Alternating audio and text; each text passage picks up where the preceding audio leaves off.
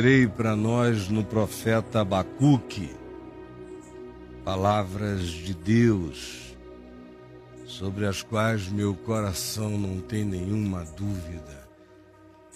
Deus falou e fala. Até quando, Senhor, é o que fala primeiro Abacuque com Deus? É um diálogo.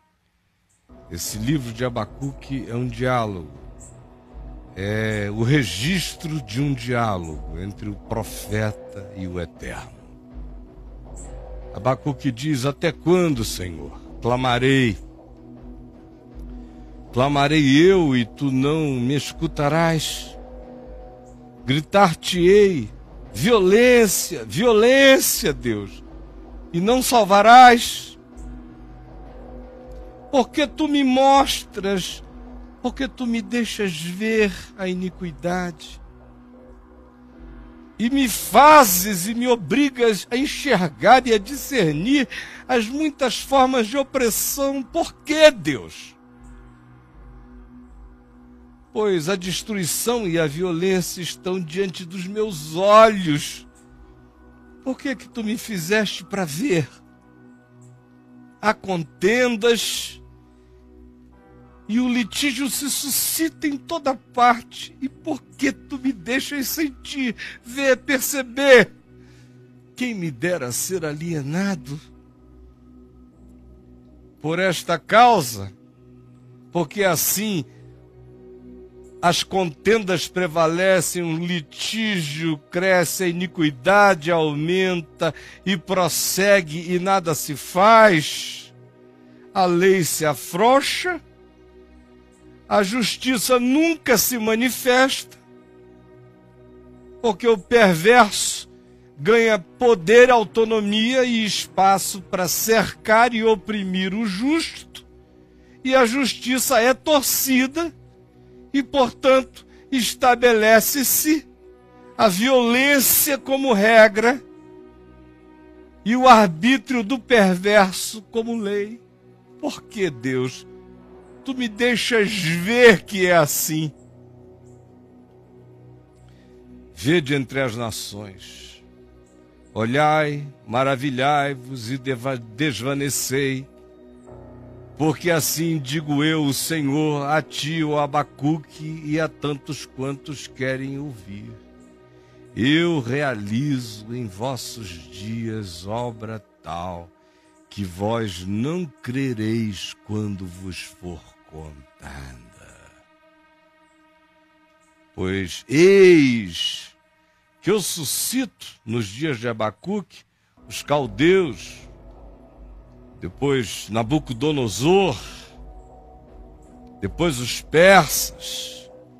Eu suscito esses poderes, essa nação amarga e impetuosa, que marcha pela largueza da terra para apoderar-se dos moradores e de moradias que não são suas.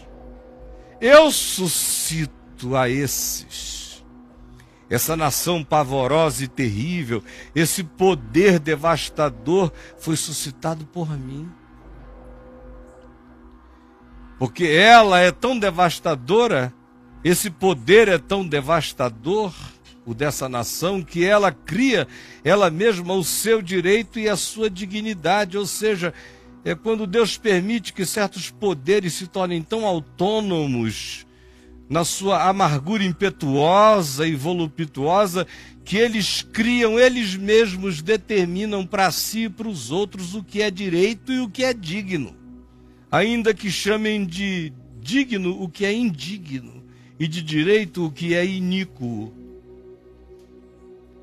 E aí Deus diz do aparato militar deles, das vantagens tecnológicas que eles tinham, de que como eles chegavam voando como uma águia para devorar a sua presa e para realizar as suas violências, para fazer os seus cativos como eles ganharam poder para escarnecer de reis e de poderosos, é quando Deus libera poderes contra os quais não há outros poderes.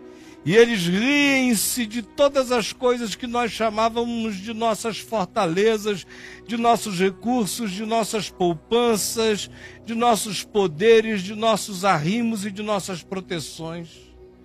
Porque elas são do dia para a noite tomadas, saqueadas, levadas, porque poderes estranhos foram suscitados e eles passam como passa o vento e seguem, fazem-se culpados esses cujo poder é o seu Deus. Mas conquanto esses poderes sejam poderes malignos, muitas vezes Deus permite a manifestação do poder maligno para trazer disciplina sobre aquele que, tendo conhecimento de Deus, resolve viver com o coração ateu de Deus na hipocrisia e no descaso. Deus diz isso e Abacuque então toma a palavra. Ouve o que o Senhor falou. Era uma resposta ao que ele tinha dito. Até quando, Deus? Olha aí, por que, que tu não faz nada? Aí ele diz: Senhor, não és tu desde a eternidade? Sim, ó Senhor meu Deus. Ó meu santo, tu não és eterno e santo. Não morreremos. O Senhor, ó Senhor, para executar juízo puseste aquele povo, eu entendo. Eu entendo a tua soberania de como, como neste mundo caído, tu permites o avanço de certos poderes para disciplinares a outros. Porque no fim somos nós enfrentando a nós mesmos e somos nós recebendo punição do nosso erro.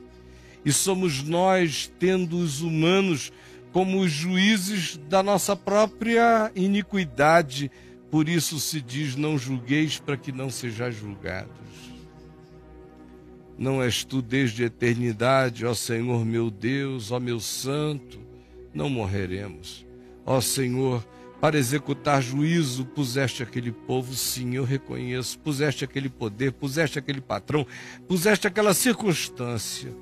Tu, ó rocha, o fundaste, para servir de disciplina em momentos e horas como esta. Tu és tão puro de olhos que não podes ver o mal, e a opressão não podes contemplar, porque, pois, toleras, ó Deus, os que procedem perfidamente, e te calas quando o perverso devora aquele que é mais justo do que ele, porque então se tu suscitaste esse povo para trazer juízo sobre nós, que estamos recebendo esse juízo, porque somos teu povo e tu és puro de olhos e não podes ver a opressão e nós nos tornamos pérfidos e opressores.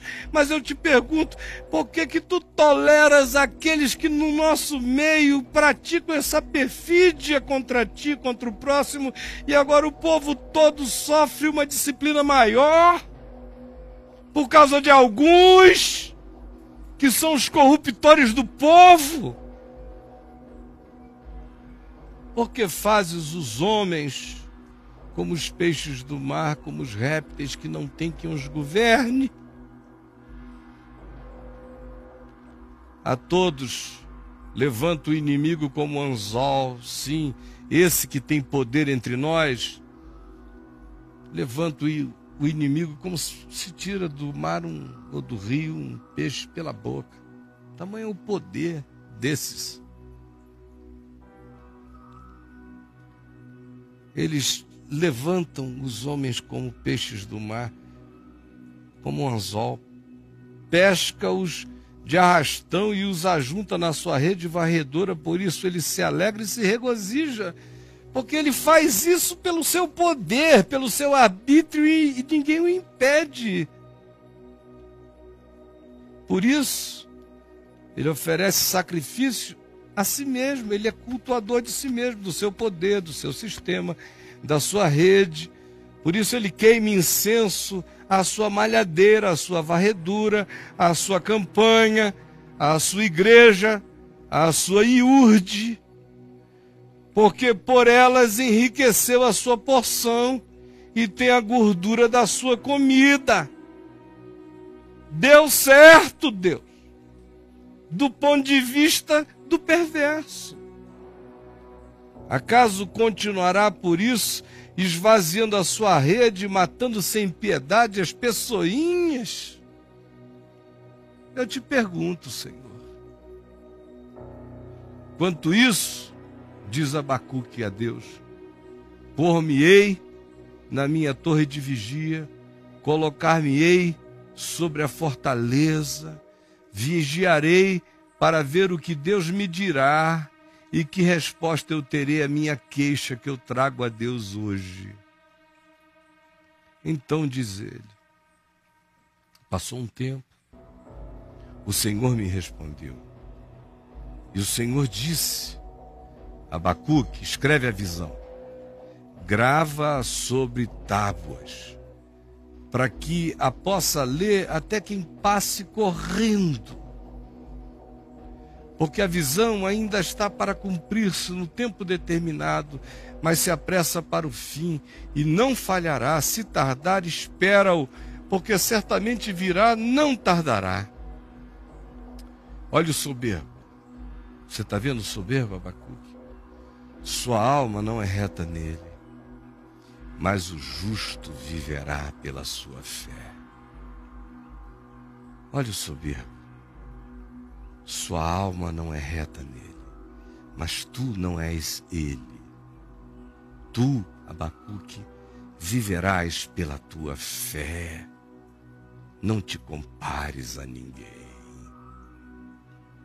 O justo anda pela sua fé, não olha para o lado, não se compara. Ele é quem ele é porque ele crê no que ele crê.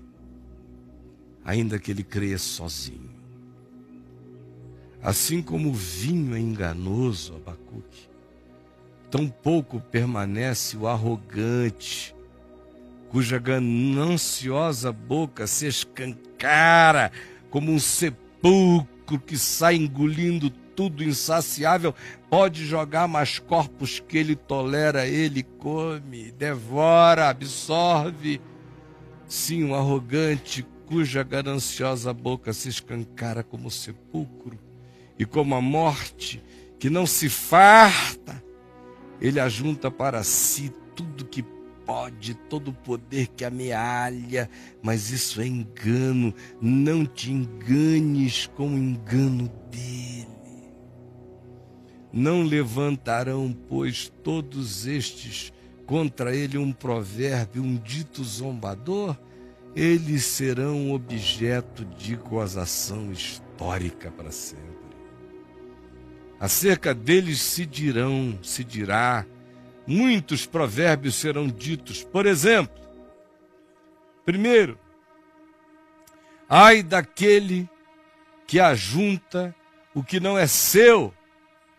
Até quando?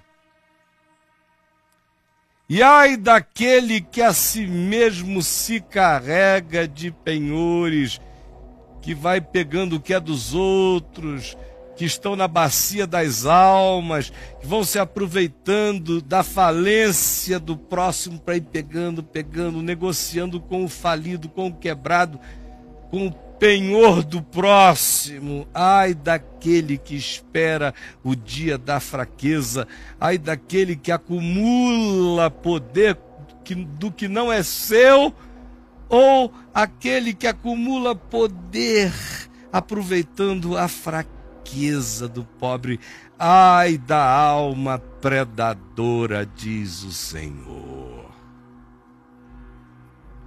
Não se levantarão de repente os teus credores? E não despertarão os que hão de te abalar? Ah, eles se levantarão.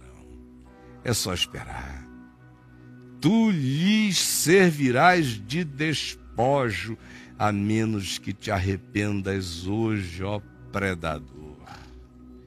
Porque, visto como despojaste a muitos, todos os mais te despojarão também a ti, por causa do sangue dos homens, por causa da exploração das almas, por causa da violência contra as pessoas, contra a cidade, contra a sociedade, contra a carência humana, vocês serão igualmente despojados.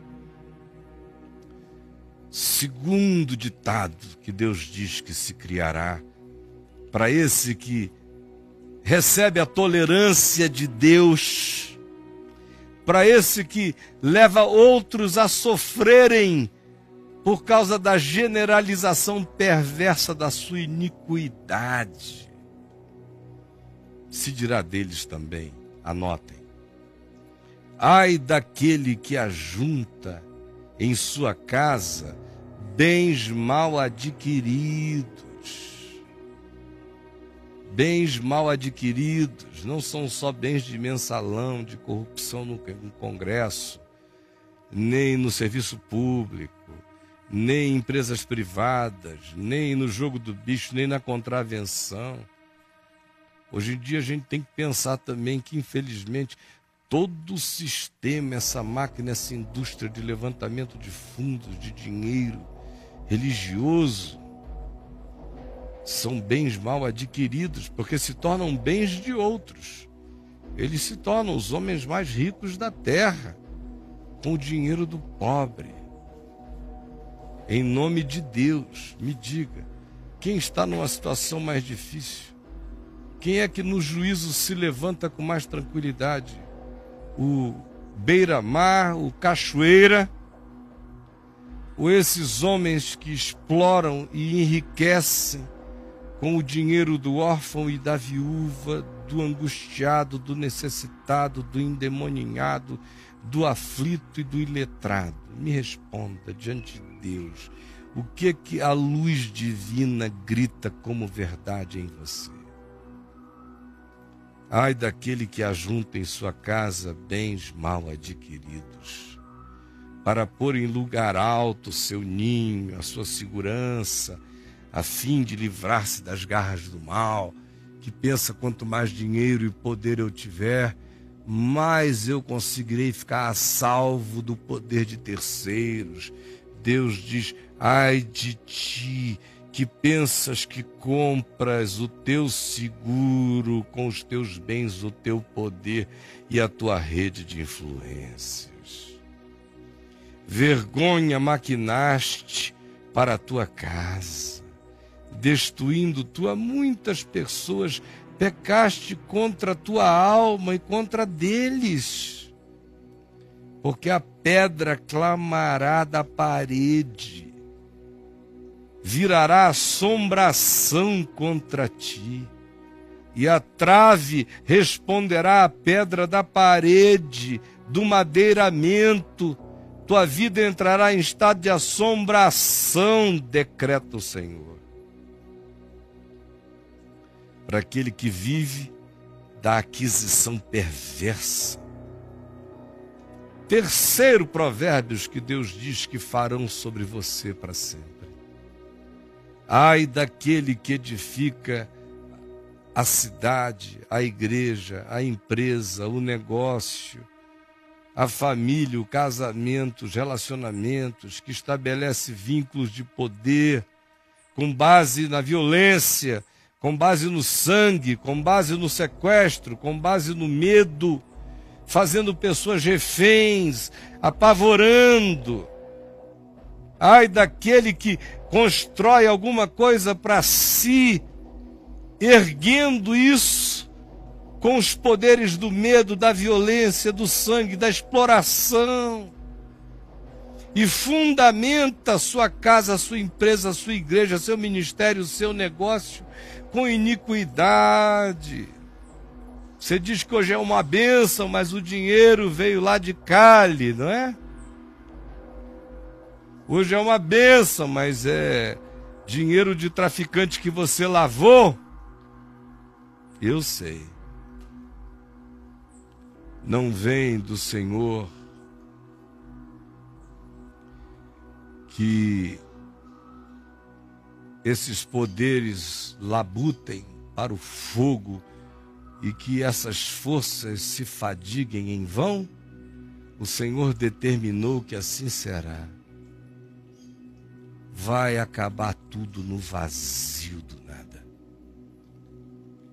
Pois vai chegar a hora em que os olhos das nações se abrirão, os povos enxergarão, as pessoas verão, o véu será tirado então a terra se encherá do conhecimento da glória de Deus e do Evangelho, como as águas cobrem o mar.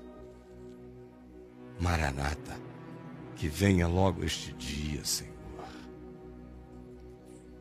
Quarta nota, quarto ditado que se fará sobre você se você não se arrepender e viver assim.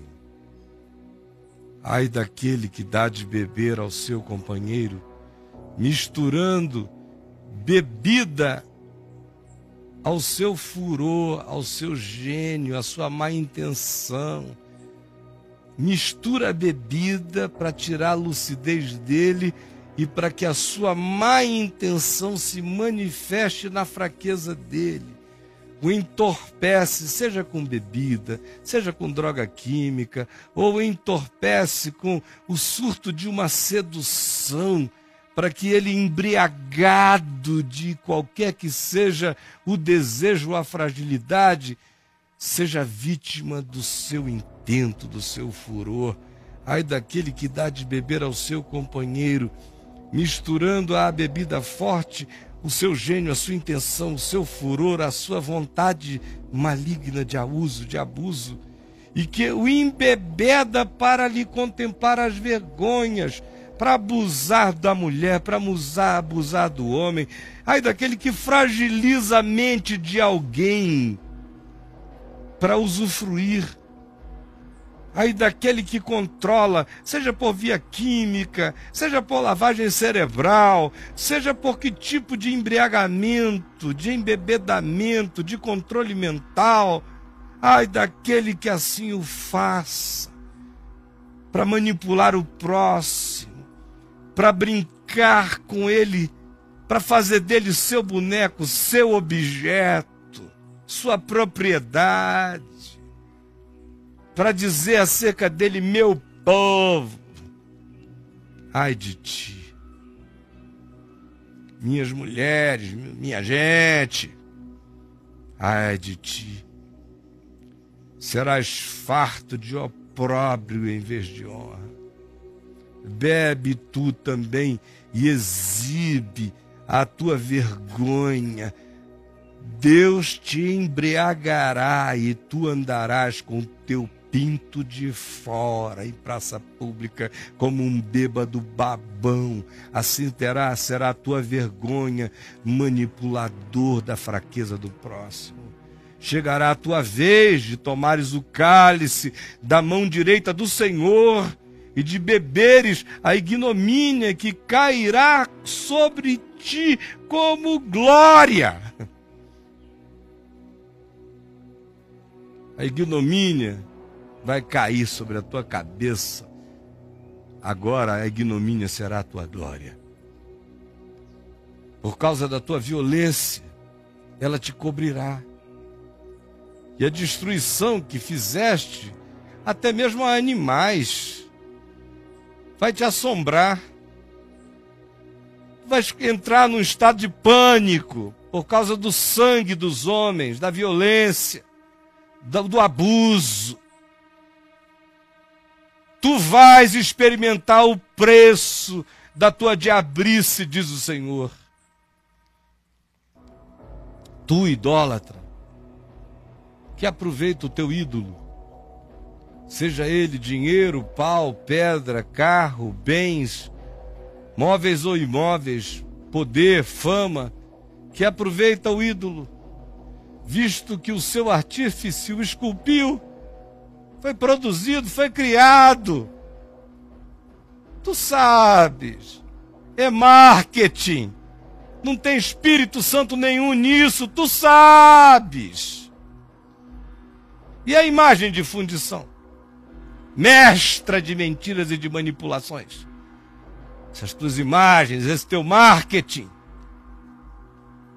Teu marketing é a tua imagem de fundição, de fabricação, é a mestra das tuas mentiras, para que o artífice confie na obra fazendo ídolos mudos. Bota aquela cara de quem acredita no que ele próprio construiu para ser mestra de mentiras. Ai de ti, ai de ti, ai de ti. Quinta advertência que Deus disse: não te arrependeres e viveres assim, tu provarás isto, inapelavelmente. Ai daquele que diz ao pau, à pedra, ao computador, ao dinheiro, ao objeto, à coisa, ao produto, ao meio e faz do meio fim. Ai daquele que transforma do meio fim. Ai daquele que diz ao pau: acorda. Ai daquele que pensa que o sentido da sua vida pode vir das atividades meio. É tão louco como quem diz a um pedaço de pau: levanta, acorda. Como aquele que diz à pedra muda: desperta, meu bem. Acaso tu achas que tu vais ganhar sabedoria consultando essas coisas, vivendo essa vida, dedicando-te a essa devoção do pau e da pedra? Eis que estás coberto de ouro, de prata e de grife, mas no teu interior não há fôlego de vida, assim como não há fôlego de vida nos objetos e nas coisas e nas grifes e nas importâncias das tuas adorações e das tuas vaidades. Ai de ti, que queres tirar significado do que não tem sentido. O Senhor, porém, está falando agora. No santo templo dele, que é o teu coração, falando contigo hoje Cale-se, portanto, diante dele toda a terra. E assim termina Abacuque orando a Deus e dizendo: Tenho ouvido, ó Senhor, as tuas declarações e me sinto alarmado. E te digo, Aviva a tua obra, ó Deus, no decorrer dos anos. E no decurso dos anos, fazia conhecida pelas novas gerações. E eu te imploro, na tua ira, lembra-te da tua misericórdia. Hoje tu estás irado, mas eu te imploro, lembra-te da tua misericórdia. Deus vem, Deus é santo. A sua glória cobre os céus e a terra se enche do seu louvor. O seu resplendor é como a luz, iluminando o coração. Raios brilham da sua mão. Ali está velado o seu poder. Adiante dele, vai a peste, e a pestilência segue os seus passos. Você pede para ele andar no seu meio e não quer converter seu coração da maldade, da iniquidade à verdade, à justiça, não convide Deus para nenhum culto, ele é santo a chegada dele no teu meio vai trazer peste, a passagem dele por ti será pestilência. Imagina em quanta peste, quanta pestilência se invoca todo dia, vivendo-se assim e ao mesmo tempo se dizendo que se é de Deus, cinicamente contra Deus e contra a vida e contra o próximo. Sim, ele para e faz tremer a terra olha e sacode tudo. Esmigalham-se os montes primitivos e os outeiros eternos se abalam diante dele. Os caminhos de Deus são eternos, não mudam, não mudam, são eternos. E todos nós temos a chance de conhecer, porque estão presentes em toda a manifestação da sua criação. Os montes te veem, ó Deus, e se contorcem. Passam torrentes de água, as profundezas fazem ouvir a sua voz e levanta bem alto as suas mãos. O sol e a lua param nas suas moradas, ao resplandecer a luz das tuas flechas sibilantes, ao fulgor do relâmpago da tua lança. Na tua indignação marchas pela terra, na tua ira calcas aos pés das nações, dos povos, dos poderes, das instituições. Tu sais para livramento dos que são teu povo, para salvar os que se põem sobre a tua mão de misericórdia. Feres o telhado do perverso e lhe descobres de todo o fundamento, traspassas a cabeça dos guerreiros do inimigo com as suas próprias lanças, as quais são tempestades que avançam para destruir. Eles regozijam-se como se estivessem para devorar o pobre às ocultas, mas tu os barrarás. Marchas com os teus cavalos invisíveis pelo mar, ó Deus. Pela massa das grandes águas, tu cavalgas entre os povos, tu estás livre, ó meu Senhor. Ouvi-o.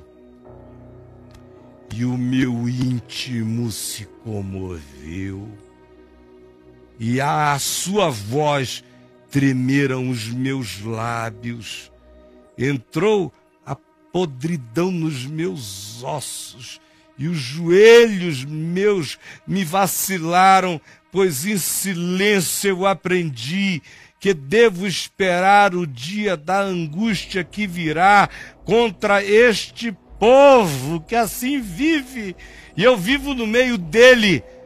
Mas espere eu este dia quebrantadamente. Também eu, sem perguntas a fazer. Por isso hoje te digo: ainda que a figueira não floresce, e nem há fruto na vide, e o produto da oliveira mente, e os campos não produzem mantimentos. Todavia, eu me alegro no Senhor, no Deus da minha salvação, que me faz andar e cavalgar altaneiramente. Nele espero para sempre ele é a minha salvação.